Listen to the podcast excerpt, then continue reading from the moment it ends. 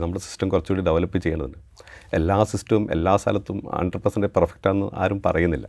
Grace mart കാര്യത്തിലൊക്കെ സർക്കാർ തന്നെ ഒരു പുനർവിചിന്തനമൊക്കെ നടത്തി വരുന്നുണ്ട്. ഇതിങ്ങനെ വേണ്ട സാധാരണ പരീക്ഷയുടെ മാർക്കോട് പോയി ചേർക്കരുതെന്നൊക്കെയുള്ള ചർച്ചകളൊക്കെ നടന്നു വരുന്നുണ്ട്. നാൽപ്പത്തഞ്ചും അൻപതും കുട്ടികളുടെ ക്ലാസ്സിൽ ഓരോ കുട്ടിയെയും ഇൻഡിവിജ്വൽ അറ്റൻഷൻ കൊടുത്തിട്ട് ഈ രീതിയിൽ മുമ്പോട്ട് കൊണ്ടുപോകാന്നൊക്കെ പറയുമ്പോഴും ടീച്ചേഴ്സ് നേരിടുന്ന കുറേ വെല്ലുവിളികളുണ്ട്. സ്വാഗതം. ഇൻസൈറ്റിലേക്ക് കേരളത്തിന്റെ പൊതുവിദ്യാഭ്യാസ director S S L C പരീക്ഷയുടെ മുന്നൊരുക്കവുമായി ബന്ധപ്പെട്ട് വിളിച്ചൊരു യോഗത്തിൽ പറഞ്ഞ ചില കാര്യങ്ങൾ അത് പിന്നീട് പുറത്തു വന്നത് വലിയ ചർച്ചയായിട്ടുണ്ട്.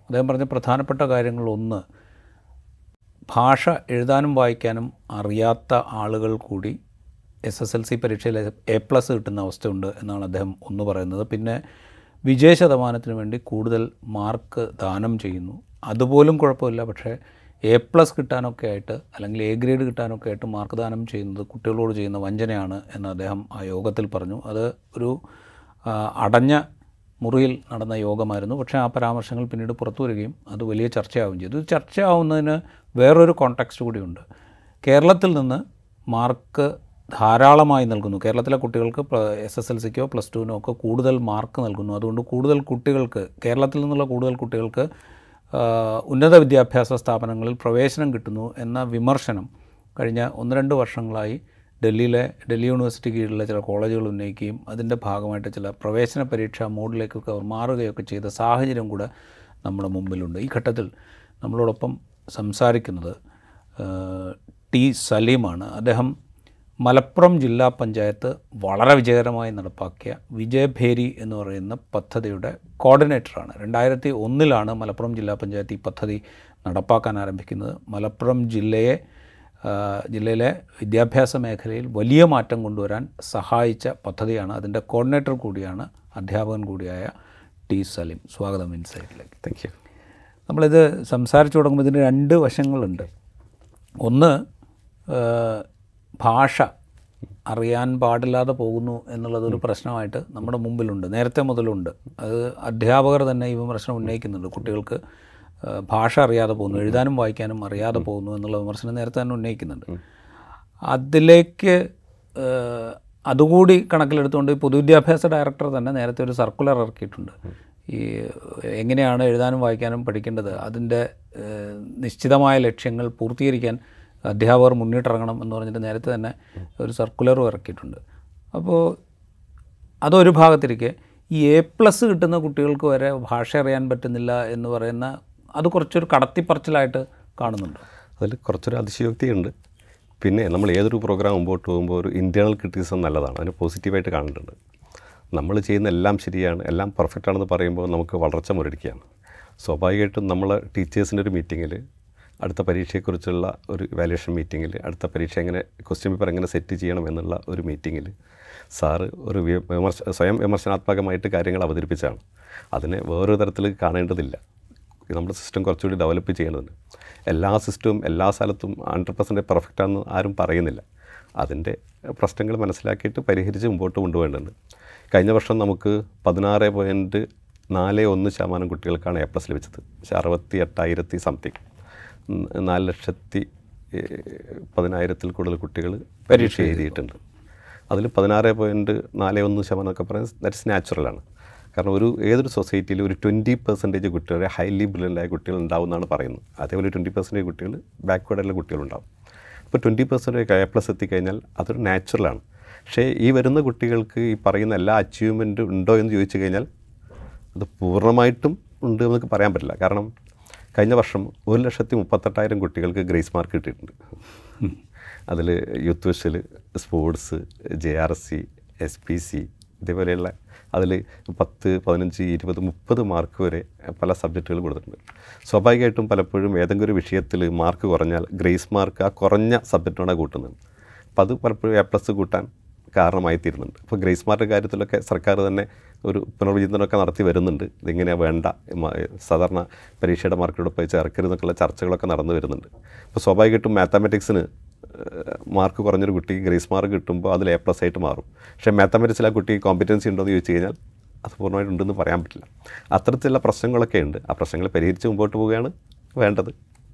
ഇത് പറയുമ്പോഴേ ഈ ഭാഷാ പഠനത്തിൽ ഈ പ്രശ്നം ഉണ്ടോ? എന്ന് വെച്ചാൽ ചില വിമർശനങ്ങൾ വന്നത് ഇപ്പോൾ ഡി പി പി അത് കഴിഞ്ഞ് സർവശിക്ഷാ അഭിയാൻ ഇതൊക്കെ നടപ്പാക്കിയപ്പോൾ വിദ്യാർത്ഥി കുറെ കൂടെ കാര്യങ്ങൾ മനസ്സിലാക്കി പഠിക്കുക കാര്യങ്ങൾ സ്വയം അറിഞ്ഞ് പഠിക്കുക സമൂഹത്തിൽ നടക്കുന്ന കാര്യങ്ങൾ മനസ്സിലാക്കി പഠിക്കുക ഇത് ഇതിലേക്കൊക്കെ മാറണം എന്നുള്ളൊരു തിയറിയാണ് നടപ്പാക്കപ്പെട്ടത്.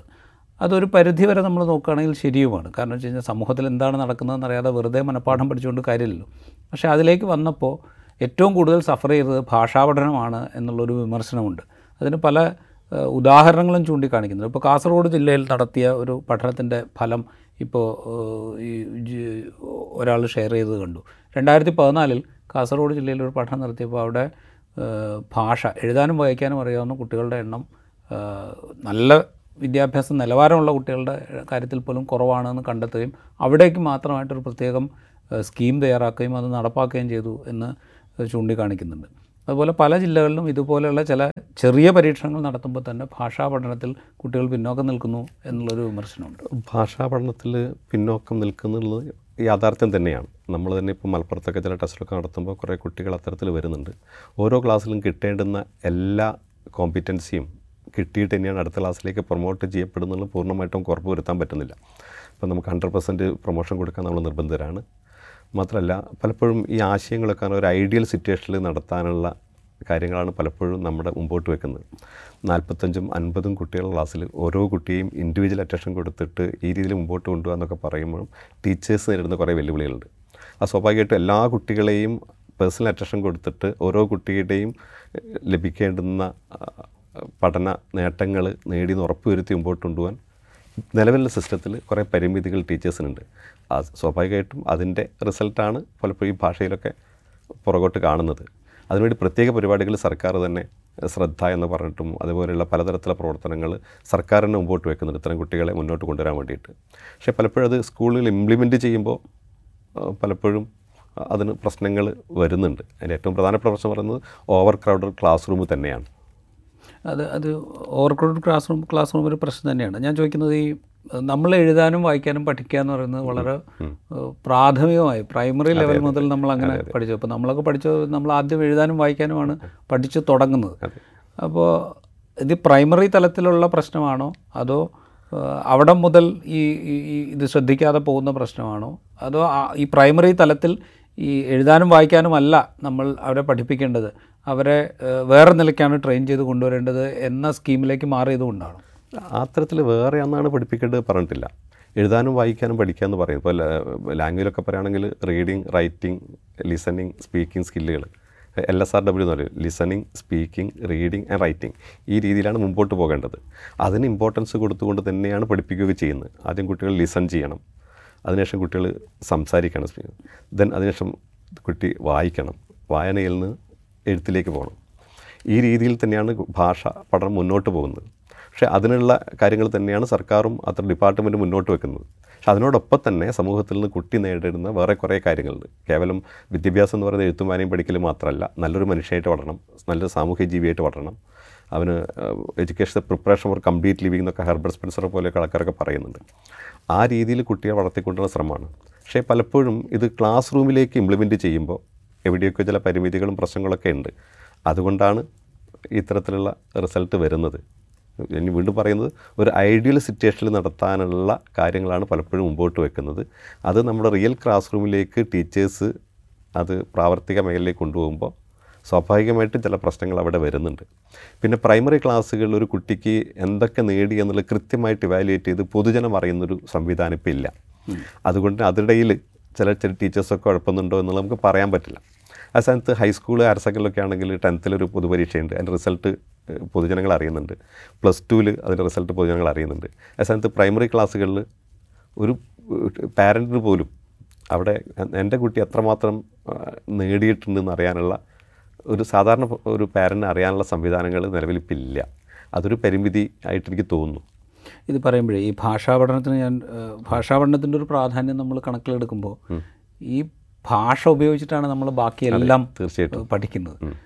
ഈ പഠിച്ച കാര്യങ്ങൾ നമ്മൾ പകർന്നു കൊടുക്കാൻ ശ്രമിക്കുന്നതോ കമ്മ്യൂണിക്കേറ്റ് ചെയ്യുന്നതോ ഒക്കെ ഭാഷ ഉപയോഗിച്ചിട്ടാണ്. അപ്പോൾ ഈ ഭാഷാ പഠനം എന്നുള്ളത് ഒരു അടിസ്ഥാന കാര്യമാണ്. ആ ഗൗരവം ഇപ്പോഴത്തെ ഒരു സിസ്റ്റത്തിൽ ഉണ്ടോ? ഭാഷാ പഠനത്തിന്റെ ഗൗരവം ഡിപ്പാർട്ട്മെന്റൊക്കെ ഗൗരവമായിട്ട് തന്നെ കാണുന്നുണ്ട്. പക്ഷേ സാർ പറഞ്ഞത് വളരെ പൂർണമായും ശരിയാണ്. ഭാഷയില്ലെങ്കിൽ മറ്റൊന്നും പറ്റില്ല. നമുക്ക് ചിന്തിക്കാൻ ഭാഷ വേണം. നമുക്ക് ആശയം പ്രകടിപ്പിക്കാനുള്ള ഭാഷ വേണം. അത് ഭാഷ വളരെ പ്രധാനം തന്നെയാണ്. അതിന് എന്താ പറയുക അതിലിപ്പോൾ പരിമിതി ഉണ്ടോ എന്ന് ചോദിച്ചു കഴിഞ്ഞാൽ പരിമിതി ഉണ്ട് കാരണം കുട്ടികൾക്ക് ഇപ്പോഴും പല പരീക്ഷകളും നമ്മുടെ നമ്മൾ തന്നെ നടത്തുന്ന ചില അസസ്മെന്റുകൾ നാഷണൽ നടത്തുന്ന ചില പരീക്ഷകളിൽ ഭാഷയിൽ കുട്ടികൾ പുറകോട്ട് തന്നെയാണ്. പക്ഷേ അതിനെ മറികടക്കാനുള്ള ശ്രമങ്ങൾ ഡിപ്പാർട്ട്മെന്റ് ഭാഗത്തുനിന്ന് നടന്നു വരുന്നുണ്ട്. തീർച്ചയായിട്ടും അടുത്തതിന്റെ റിസൾട്ട് ഉണ്ടാവുന്നതാണ് പ്രതീക്ഷിക്കുന്നത്. ഇതിന്റെ രണ്ടാം ഘട്ടത്തിലേക്ക് വന്നു കഴിഞ്ഞാൽ പൊതുവിദ്യാഭ്യാസ ഡയറക്ടർ ആ യോഗത്തിൽ പറയുന്ന വേറൊരു കാര്യം മാർക്ക് ദാനത്തെക്കുറിച്ചാണ്. ഒരു പരിധി വരെ മാർക്ക് ദാനമാകാം പക്ഷെ അത് കഴിഞ്ഞുള്ള മാർക്ക് ദാനം വിദ്യാർത്ഥികളെ ഒരു തെറ്റായ ധാരണ വിദ്യാർത്ഥികൾ സൃഷ്ടിക്കും. ഞാനെന്തോ വലിയ എനിക്ക് വലിയ അറിവുണ്ട്. അല്ലെങ്കിൽ ഞാൻ പരീക്ഷയിൽ വലിയ മാർക്ക് നേടി വിജയിച്ച് കഴിഞ്ഞിരിക്കുന്നു എന്നുള്ള തോന്നലിലേക്ക് എത്തിക്കും. അത് അവരോട് ചെയ്യുന്ന ചതിയാണ് എന്ന് അദ്ദേഹം പറയുന്നുണ്ട്. ആ വിധത്തിലൊരു മാർക്ക് ദാനമാണോ സത്യത്തിൽ ഈ സംസ്ഥാനത്ത് നടന്നുകൊണ്ടിരിക്കുന്നത്? ഞാൻ ചോദിക്കാൻ കാര്യം എന്ന് വെച്ച് കഴിഞ്ഞാൽ ഒരു ഒരു കാലഘട്ടം കഴിഞ്ഞിട്ട് പെട്ടെന്നാണ് നമ്മുടെ എസ് എസ് എൽ സി പരീക്ഷാഫലമൊക്കെ തൊണ്ണൂറ് ശതമാനത്തിലേക്ക് തൊണ്ണൂറ്റൊമ്പത് ശതമാനത്തിലേക്ക് അല്ലെങ്കിൽ തൊണ്ണൂറ്റാറ് ശതമാനത്തിലേക്ക് തൊണ്ണൂറ്റേഴ് ശതമാനത്തിലേക്ക് ഇതിന്റെ റിസൾട്ട് വരുന്നത്. പിന്നീട് അങ്ങോട്ട് എല്ലാ വർഷവും പുതിയ റെക്കോർഡുകൾ സൃഷ്ടിക്കപ്പെടുന്ന കാഴ്ചയാണ് നമ്മൾ കാണുന്നത്. അപ്പോൾ എന്ന് വെച്ചാൽ ഇതിന്റെ ഒരു ഒരു ഈ മാർക്ക് ദാനത്തിന്റെ എഫക്റ്റാണോ ഈ പറയുന്ന വിധത്തിലുള്ള വിജയ ശതമാനം? മാർക്ക് എന്ന് മാത്രം പറഞ്ഞ അങ്ങനെ പറയാൻ പറ്റില്ല. കാരണം ഇപ്പം പൊതുജനങ്ങൾ പൊതുവേ എഡ്യൂക്കേഷനോട് പഴയ നിലപാടല്ല. ഇപ്പോൾ ഇപ്പോൾ ഒരു ഒന്നാം ക്ലാസ് ചേർക്കുന്ന ഒരു കുട്ടിയുടെ രക്ഷാപരി യോഗ്യത ഒരു പത്തിരുപത് വർഷം മുമ്പ് അല്ലെങ്കിൽ നമ്മളൊക്കെ പഠിക്കുന്ന സമയത്ത് നമ്മുടെ രക്ഷിതാവിന്റെ അച്ഛന്റെ അമ്മയുടെയൊക്കെ യോഗ്യത എന്നൊക്കെ പറയുന്നത് അഞ്ചാം ക്ലാസ്സോ ഹൈസ്കൂളോ പത്തിന്റെ മേലോട്ട് ഇല്ല എന്ന് പറയാൻ ഭൂരിപക്ഷം പേർക്കും. പക്ഷെ ഇപ്പോൾ വരുന്ന തലമുറയുടെ കുട്ടികളെന്ന് പറയുന്നത് ബിരുദാരികളായിട്ടുള്ള ബിരുദാനന്ദ ബിരുദധാരികളുടെ രക്ഷിതാക്കളുടെ മക്കളാണ് സ്കൂളിലേക്ക് വരുന്നത്. അവർ സ്വാഭാവികമായിട്ടും കുട്ടിയെ ശ്രദ്ധിക്കുന്നുണ്ട്. അപ്പോൾ അത്തരത്തിൽ ഒരു എഡ്യൂക്കേഷണൽ ബാക്ക്ഗ്രൗണ്ടുള്ള ഫാമിലി ഇടുന്ന കുട്ടികൾക്ക് സ്വാഭാവികമായിട്ടും അവർക്ക് റിസൾട്ട് ഉണ്ടാവും. മുമ്പ് മുമ്പ് നമ്മുടെ പാരൻസ് ഒന്നും നമ്മൾ പത്താം ക്ലാസ് പഠിക്കുന്ന എന്റെ പേരന് അറിയുന്ന പോലും ഉണ്ടായിരുന്നില്ല ഞാൻ ഏത് ക്ലാസ്സിലാണെന്നുള്ളത് പക്ഷേ ആ ഒരു സിറ്റുവേഷൻ അല്ലല്ലോ. ഇപ്പം എന്ന് പറഞ്ഞാൽ പത്താം ക്ലാസ് വരുമ്പോൾ നമ്മുടെ പിന്നെ വർക്ക് ചെയ്യുന്ന പാരന്റൊക്കെ ആണെങ്കിൽ ലീവ് എടുക്കുന്നു. കുട്ടികളെ കൂടെ ഇരിക്കുന്നു മാത്രമല്ല സ്കൂളുകളൊക്കെ ആണെങ്കിൽ പ്രത്യേക ക്യാമ്പുകൾ ഞാനിപ്പോൾ മലപ്പുറത്ത് വർക്ക് ചെയ്യുന്നു. അവിടെയൊക്കെ ഈ പരീക്ഷയുടെ തൊട്ടുമുമ്പൊക്കെ ആയിട്ടുള്ള റെസിഡൻഷ്യൽ ക്യാമ്പുകളാണ് രാത്രി നൈറ്റ് നൈറ്റ് ക്ലാസ് വരുന്നു. ദെൻ രാവിലെ ഒമ്പത് മണിക്കും എട്ട് മണിക്കൊക്കെ ക്ലാസ് തുടങ്ങുന്നു. വൈകിട്ട് വീണ്ടും അഞ്ചിന് ശേഷം വീണ്ടും ക്ലാസ് തുടങ്ങുന്നു. അവധി ദിവസങ്ങളിൽ വീണ്ടും ട്രെയിനിങ് കൊടുക്കുന്നു. മാത്രമല്ല പത്താം ക്ലാസ്സിലെ ക്ലാസ്സുകളൊക്കെ മെയ് മാസത്തിൽ തന്നെ സ്റ്റാർട്ട് ചെയ്യാണ് ആ സമയത്ത് നമ്മളൊക്കെ ഒരു പഠിച്ചിരുന്ന സർക്കാർ വിദ്യാലയങ്ങൾ സർക്കാർ വിദ്യാലയങ്ങൾ എഴുതി വിദ്യാലയങ്ങളിലൊക്കെ. നമ്മളൊക്കെ പഠിച്ചിരുന്ന സമയത്ത് ജനുവരി മാസത്തിലൂടെ കൂടെ പോഷൻ തീർന്നിട്ട് സ്റ്റഡി ലീവ് എന്നുണ്ടെങ്കിൽ വിടുകയായിരുന്നു നമ്മൾ കളിച്ച് നടക്കാറാണ്. പക്ഷെ അതിൽ നിന്ന് മാറിയിട്ട് ഇപ്പം പൊതുജനങ്ങൾ അല്ലെങ്കിൽ പാരൻസ് ഇത്തരം കാര്യങ്ങൾ കുറച്ച് അലേർട്ടാണ് അതുകൊണ്ട് കൂടിയാണ് റിസൾട്ട് ഉണ്ടാകുന്നത് എന്റെ മകൻ പത്താം ക്ലാസ് പാസ്സാവുക എന്ന് പറയുന്നത് എന്റെയും കൂടി ഒരു ബാധ്യതയും എന്റെ എന്താ പറയുക അത് എന്റെ ഒരു പ്രത്യേകിച്ച് അല്ലെങ്കിൽ എനിക്കത് മോശമാണെന്ന് പറഞ്ഞതിൽ പാരൻസ് അതിന്റെ പുറകിൽ നിൽക്കുന്നുണ്ട്. അത് കൂടാതെ ട്യൂഷൻ പറഞ്ഞേക്കുന്നുണ്ട്. കുട്ടിയുടെ കൂടെ തന്നെയുണ്ട്. അതുകൊണ്ട് കൂടി റിസൾട്ട് ഉണ്ടാകുന്നത് അതായത് ഈ മാർക്ക് ദാനം ചെയ്ത് വിജയ ശതമാനം ഉണ്ടാക്കുന്നു എന്ന് നമുക്ക് പറയാൻ കഴിയും. മാർക്ക് ദാനത്തെക്കുറിച്ച് പറയുന്നത് പറഞ്ഞാൽ ഇപ്പോൾ മുപ്പത് ശതമാനം മാർക്കാണ് ജയിക്കാൻ വേണ്ടത്. ഇപ്പോൾ മാത്തമാറ്റിക്സിന് നൂറ് മാർക്ക് അതിൽ എൺപത് മാർക്ക് എഴുത്ത് പരീക്ഷയിലും ട്വന്റി മാർക്സ് ഇന്റേണൽ മാർക്ക് എന്ന രീതിയിൽ സിഇയുടെ മാർക്കാണ് അപ്പോൾ അതിൽ നൂറിൽ മുപ്പത് മാർക്ക് കിട്ടണം. അത് ഇരുപത് മാർക്ക് സിഇയുടെ മാർക്കുണ്ട് അത് പലപ്പോഴും പക്ഷെ അത് പൊതുവിദ്യാഭ്യാസ വകുപ്പ് ഈ സിഇക്ക് പ്രത്യേക മാനദണ്ഡങ്ങളൊക്കെ പറഞ്ഞിട്ടുണ്ട്. ഒരു ടീച്ചർ അധ്യയന വർഷം ആരംഭം മുതൽ തന്നെ അവസാനം വരെ കുട്ടിയെ കൃത്യമായിട്ട് മോണിറ്റർ ചെയ്ത് ഇവാലുവേറ്റ് ചെയ്ത് കണ്ടിന്യൂസ് ഇവാലുവേഷനിലൂടെ അവൻ അർഹിക്കുന്ന മാർക്ക് കൊടുക്കേണ്ടതാണ്.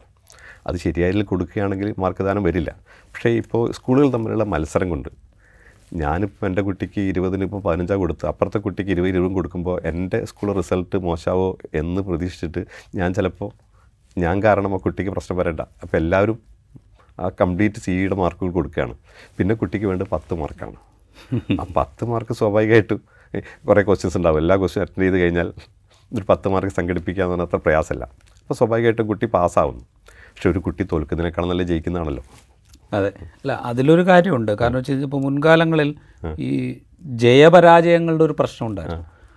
പരാജയം എന്തോ വളരെ മോശപ്പെട്ട കാര്യമാണ് എന്നുള്ള മട്ടിൽ വ്യാഖ്യാനിക്കുകയും കുട്ടികൾ അതിൽ വളരെ നിരാശരാകുകയും ആത്മഹത്യകൾ പോലും സംഭവിക്കുകയൊക്കെ ചെയ്തത് നമുക്ക് കാണാം. അപ്പോൾ അതിൽ നിന്നൊരു മാറ്റം ഉണ്ടായി. ഉന്നത വിദ്യാഭ്യാസത്തിന്റെ യോ മാർക്കല്ല ഉന്നത വിദ്യാഭ്യാസത്തിന്റെ യോഗ്യതയായി ഈ പരീക്ഷാ രീതി മാറി. ഗ്രേഡിംഗ് ആയി. അപ്പോൾ അതിന്റെ ഭാഗമായിട്ട് കൂടുതൽ കുട്ടികൾ ഇപ്പോൾ നേരത്തെ പറഞ്ഞ പോലെ തന്നെ വിദ്യാസമ്പന്നരായ ആളുകളുടെ മക്കളാണ് കൂടുതൽ വിദ്യാസമ്പന്നരായ ആളുകളുടെ മക്കളാണ് സ്കൂളുകളിലേക്ക് വരുന്നത്.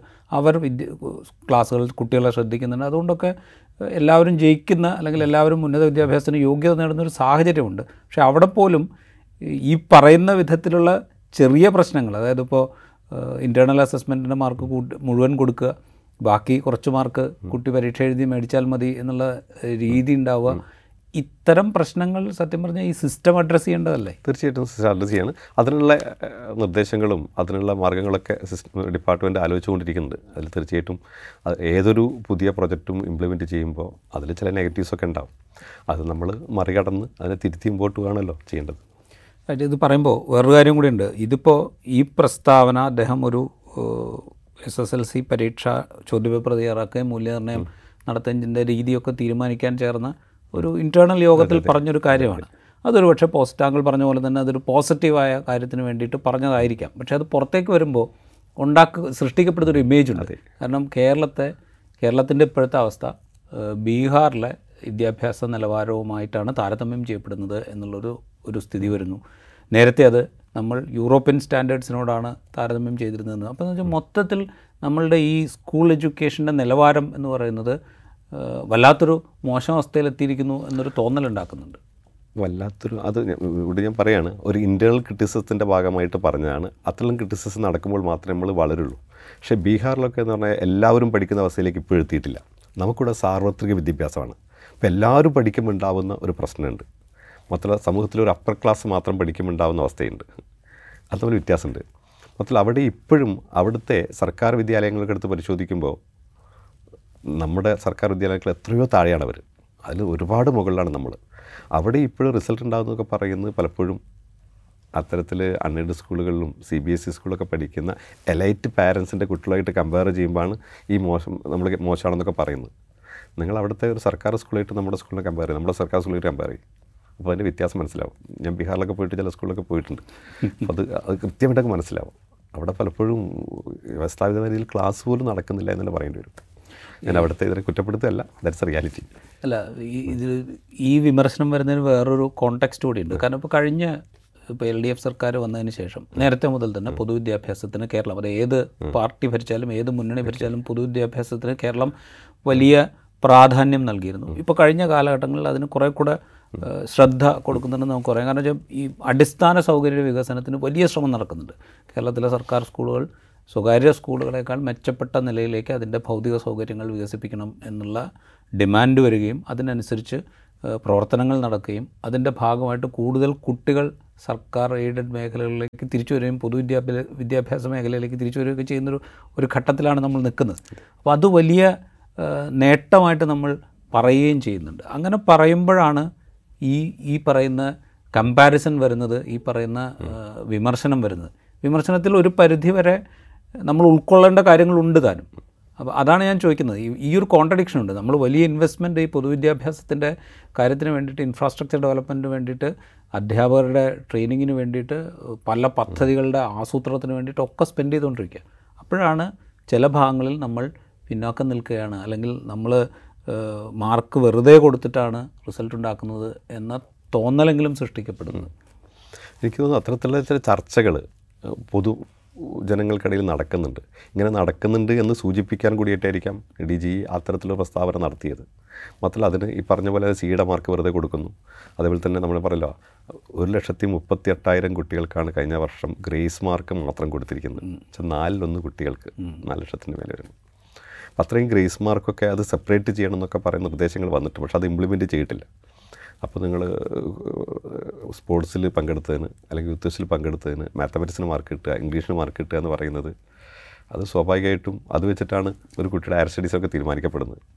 ഇവിടെ ഞാനൊരു ഒരു ക്ലാരിറ്റിക്ക് വേണ്ടി ഒരു കാര്യം ചോദിച്ചോട്ടെ. ഇപ്പോൾ ഈ ഈ സ്പോർട്സിൽ പങ്കെടുത്തതിനോ അല്ലെങ്കിൽ യൂത്ത് ഫെസ്റ്റിവലിൽ പങ്കെടുത്തതിനോ ആ മികവ് അംഗീകരിക്കപ്പെടണം. അതിൽ തർക്കമില്ല. തീർച്ചയായിട്ടും. അതിന് ഗ്രേസ് മാർക്കോ അല്ലെങ്കിൽ അവർക്ക് ആ പെർഫോമൻസ് അക്കോമഡേറ്റ് ചെയ്യപ്പെടണം ഏതെങ്കിലും തരത്തിൽ. പക്ഷെ അതിൽ ഇപ്പോൾ യുവജനോത്സവത്തിൽ മികച്ച പ്രകടനം കാഴ്ചവെച്ച ഒരു കുട്ടി. ആ കുട്ടി ഇപ്പോൾ എല്ലാ സബ്ജക്റ്റിലും എ പ്ലസ് ഉണ്ട്. പക്ഷേ മാത്സിന് മാത്രം എ ഉള്ളൂ എന്നാണെങ്കിൽ ഈ യുവജനോത്സവത്തിലെ ഗ്രേസ് മാർക്ക് മാത്സിന് കൂട്ടിയിട്ട് എ പ്ലസ് കൊടുക്കുകയാണോ ചെയ്യുക? അതെ അതെ. അങ്ങനെയാണ് ഇപ്പോഴത്തെ സിസ്റ്റം. അതിന് പകരം അത് സെപ്പറേറ്റ് ആയിട്ട് കാണിക്കുകയും കുട്ടികൾക്ക് പ്ലസ് വൺ അഡ്മിഷനോ അല്ലെങ്കിൽ ഡിഗ്രിക്കുള്ള അഡ്മിഷനോ അത് സെപ്പറേറ്റ് ആയിട്ട് പരിഗണിക്കുകയാണെങ്കിൽ ഇത്തരത്തിലുള്ള പ്രശ്നങ്ങൾ ഒഴിവാക്കാൻ പറ്റും. അതിനുള്ള ശ്രമങ്ങൾ നടന്നുകൊണ്ടിരിക്കുന്നത് നേരത്തെ പറഞ്ഞിരുന്നു. അത് ഇംപ്ലിമെന്റ് ചെയ്യുമ്പോൾ നിലവിലുള്ള എ പ്ലസ് എണ്ണൊക്കെ നന്നായിട്ട് താഴ്ത്തു പോകാനുള്ള സാധ്യതയുണ്ട്. അത് കൂടി പരിഗണിച്ചായിരിക്കാം സർക്കാർ ഇപ്പോൾ പെട്ടെന്ന് തീരുമാനം എടുക്കാത്തത് ഇതിൽ ഈ ഗ്രേസ് മാർക്കും ഇന്റേർണൽ അസസ്മെന്റും ഇന്റേർണൽ അസസ്മെന്റാണ് അടുത്ത വെല്ലുവിളി എന്ന് പറയുന്നത്. കാരണം വെച്ചാൽ അതിൽ ഈ മത്സരമൊക്കെ ഒരു ഘടകമാണ്. കാരണം കൂടുതൽ കുട്ടികൾ സ്കൂളിലേക്ക് വരിക എന്നുള്ളത് ചിലപ്പോൾ എയ്ഡഡ് മേഖലയിൽ വളരെ പ്രധാനമാണ്. കാരണം അവർക്ക് അധ്യാപകരെ നിലനിർത്തുക ബാച്ചുകൾ നിലനിർത്തുക ഇതൊക്കെ അവർക്ക് പ്രധാനമാണ്. അതുകൊണ്ട് അവരതിനുവേണ്ടി ശ്രമിക്കും കൂടുതൽ റിസൾട്ട് ഉണ്ടാക്കാൻ ശ്രമിക്കും. അപ്പോൾ അവിടെ ഒരു മത്സരം ഉണ്ടാവും.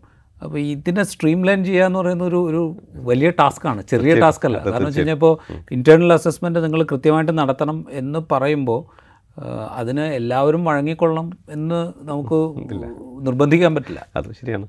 അല്ല, ഇതിലൊക്കെ ഒരു ഇന്റേണൽ അസസ്മെന്റ് ഒരു ഇൻഡിവിജ്വൽ സബ്ജക്റ്റിവിറ്റി ഉള്ള ഏരിയ ഏരിയ ആണ് പക്ഷെ ഒരു ഒരാൾ എങ്ങനെ ഒരു കുട്ടി അസസ് ചെയ്യുന്നു പറയുന്നത് പക്ഷെ അതിന് കൃത്യമായ മാനദണ്ഡങ്ങളൊക്കെ സർക്കാർ നൽകിയിട്ടുണ്ട്. അതിന്റെ പോർട്ട്ഫോളിയോ കൃത്യമായിട്ട് സ്കൂളിൽ സൂക്ഷിക്കേണ്ടതുണ്ട്.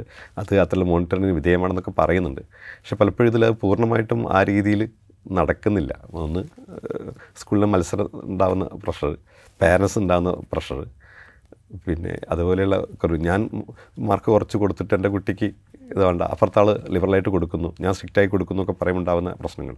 അത് ഒഴിവാക്കാൻ വേണ്ടിയിട്ട് പലപ്പോഴും ടീച്ചേഴ്സ് എന്ത് ചെയ്യുന്നുണ്ട്? പരമാവധി മാർക്ക് കൊടുക്കുന്ന അവസ്ഥയിലേക്ക് വരുന്നുണ്ട്. ദർസറി അത് ഒരു സത്യമാണ്. പക്ഷെ അതിൽ മാറ്റം ഉണ്ടാവേണ്ടതുണ്ട്. ഞാൻ അവസാനമായിട്ടൊരു കാര്യം കൂടി ചോദിക്കാം. അപ്പോൾ നേരത്തെ സൂചിപ്പിച്ചല്ലോ ഈ ഒരു ഐഡിയൽ കണ്ടീഷൻസ് അതായത് ഈ നമ്മൾ ഈ ഉദ്ദേശിക്കുന്ന കാര്യങ്ങളൊക്കെ പ്രാക്ടിക്കലി നടക്കണമെങ്കിൽ ഗ്രൗണ്ടിൽ നടക്കണമെങ്കിൽ അതൊരു ഐഡിയൽ കണ്ടീഷൻ വേണം. അല്ലെങ്കിൽ കുറെ കൂടെ. യുക്തിഭദ്രമായൊരു കണ്ടീഷൻ വേണം എന്ന് നമുക്ക് പറയാം. ഈ കുട്ടികളുടെ എണ്ണ കൂടുതൽ അതായത് ഒരു ഒരു ക്ലാസ്സിൽ തന്നെ ഇപ്പോൾ ഹയർ സെക്കൻഡറി എടുത്തു കഴിഞ്ഞാൽ ചില ക്ലാസ്സിലൊക്കെ അറുപത് അറുപത്തഞ്ച് കുട്ടികളൊക്കെ ഒരു ക്ലാസ്സിലുണ്ട്. മലപ്പുറത്തൊക്കെ എനിക്ക് തോന്നുന്നു എഴുപത് കുട്ടികളൊക്കെ ചിലപ്പോൾ ഒരു ക്ലാസ്സിലുണ്ടാവും. അപ്പോൾ ഇത്തരം സിറ്റുവേഷൻസ് മാറുക എന്നുള്ളതൊരു പ്രധാനപ്പെട്ട കാര്യമാണ്. എങ്കിൽ മാത്രമേ നമ്മളുടെ ഈ നമ്മളീ പറയുന്ന സിസ്റ്റം കൃത്യമായി നടപ്പാക്കാൻ പറ്റുള്ളൂ. നമ്മളീ അവകാശപ്പെടുന്ന വിജയങ്ങൾക്ക് കൂടുതൽ ക്രെഡിബിലിറ്റി ഉണ്ടാവുള്ളൂ. അപ്പോൾ ആ ആലോചനകളിലേക്ക് കുറെ കൂടെ ഗൗരവത്തോടെ പോകേണ്ടതല്ലേ? തീർച്ചയായിട്ടും. ഇപ്പോൾ അടുത്ത് തന്നെ ഹയർ സെക്കൻഡറി മേഖലയിലുള്ള മാറ്റങ്ങളെക്കുറിച്ച് പ്രശ്നങ്ങളെക്കുറിച്ച് പഠിക്കാൻ വേണ്ടി കമ്മീഷനൊക്കെ പറഞ്ഞിട്ടുണ്ട്. നിർബന്ധമായിട്ടും ഹയർ സെക്കൻഡറി തലത്തിൽ അമ്പത് കുട്ടികളെ പാടുള്ളൂ. എന്ന് തന്നെ പറഞ്ഞത്. അത് മാത്രമല്ല മറ്റ് താഴ്ന്ന ക്ലാസ്സിലൊക്കെ ആണെങ്കിൽ നമ്പർ വളരെ കുറയണമെന്നൊക്കെയാണ് പറഞ്ഞിരിക്കുന്നത്. പക്ഷേ ഇപ്പോൾ ഒന്ന് സർക്കാരിന്റെ സാമ്പത്തിക പ്രശ്നങ്ങൾ മറ്റ് പ്രശ്നങ്ങൾ കൊണ്ട് പുതിയ സാമ്പത്തിക ബാധ്യത ഉണ്ടാക്കുന്ന രീതിയിൽ കൂടുതൽ ഡിവിഷൻസ് ഉണ്ടാക്കുക എന്നൊക്കെ പറയുന്നത് നിയമനങ്ങൾ നടത്തുക. നിയമനങ്ങൾ നടത്താനൊക്കെ പറയുന്നത് ബുദ്ധിമുട്ടുള്ള കാര്യമാണ്. അതുകൊണ്ട് അങ്ങനെ തുടരുകയാണ്. പക്ഷേ ബർത്ത് റേറ്റ് കുറഞ്ഞു വരികയാണ്. സമീപഭാവിയിൽ കുറച്ചുകൂടി അതിലേക്ക് നമുക്ക് പോകുന്നു പ്രതീക്ഷിക്കാം. റൈറ്റ് അപ്പോൾ ഇതാണ് വിദ്യാഭ്യാസ മേഖലയുമായി ബന്ധപ്പെട്ട് ഇപ്പോൾ ഉയർന്നു വന്ന ചർച്ചകൾ സംബന്ധിച്ച് ഡോക്ടർ ടി സലീം നൽകുന്ന മറുപടികൾ പ്രശ്നങ്ങളുണ്ട്. പക്ഷേ അത് ഈ പറയുന്നത് പോലെ അതിശയോക്തികരമായി അല്ലെങ്കിൽ ഊതി ഉറപ്പിക്കാൻ പാകത്തുള്ള പ്രശ്നങ്ങളല്ല. പക്ഷേ പരിഹരിക്കേണ്ട കാര്യങ്ങളുണ്ട് എന്ന് അദ്ദേഹം ചൂണ്ടിക്കാണിക്കുന്നു. ആ മേഖലയിൽ ദീർഘകാലത്തെ പരിചയം അധ്യാപന പരിചയം മാത്രമല്ല ഒരു ജില്ലയിലെ പ്രധാനപ്പെട്ട ഒരു പ്രോജക്റ്റിന്റെ കോർഡിനേറ്ററായി പ്രവർത്തിച്ച് വിവിധ മേഖലകളിൽ വിവിധ വിഭാഗങ്ങളിൽപ്പെട്ട അധ്യാപകരുമായിട്ടും വിദ്യാർത്ഥികളുമായിട്ടും രക്ഷിതാക്കളുമായിട്ടും ഒക്കെ സംവദിച്ചതിന്റെ അനുഭവപരിചയത്തിൽ നിന്നാണ് അദ്ദേഹം സംസാരിക്കുന്നത്. എന്തായാലും അടുത്ത എസ് എസ് എൽ സി പരീക്ഷാഫലം വരുമ്പോൾ നമുക്ക് ഈ ഇപ്പറഞ്ഞ ഇപ്പോൾ വിമർശനാധിഷ്ഠിതമായി അല്ലെങ്കിൽ കാര്യങ്ങൾ പോസിറ്റീവ് ആകണം എന്നുള്ള ഉദ്ദേശത്തോടു കൂടി നടത്തിയ വിമർശനത്തിന് എന്തെങ്കിലും ഫലമുണ്ടാകുമോ എന്ന് നമുക്ക് കാത്തിരുന്ന് കാണാം. ഇൻസൈറ്റിൽ മറ്റൊരു വിഷയവുമായി വീണ്ടും കാണാം.